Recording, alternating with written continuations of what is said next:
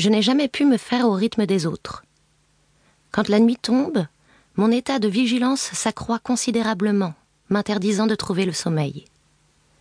Au matin, ma fatigue est telle que je suis inapte à accomplir la moindre tâche. Je somnole tout le long du jour pour m'éveiller à l'instant où le soleil se laisse choir comme du plomb fondu derrière les toits de Villeneuve-la-Valleuse.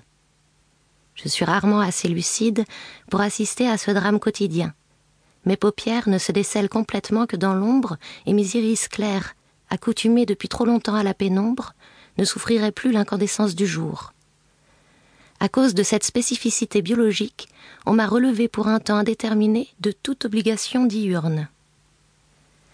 À l'inverse des autres personnes, je dors davantage en été, quand les nuits sont courtes, et j'entends remplir à ma guise mes nuits trop brèves afin qu'elles gagnent en intensité.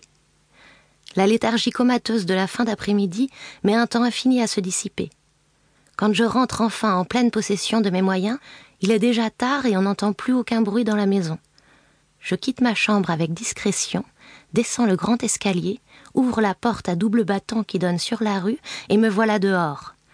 Je me hâte le long de la rue des Repentantes et m'en vais musarder à travers la ville, en recherchant avec ferveur ce qu'elle dissimule sous ses innombrables masques.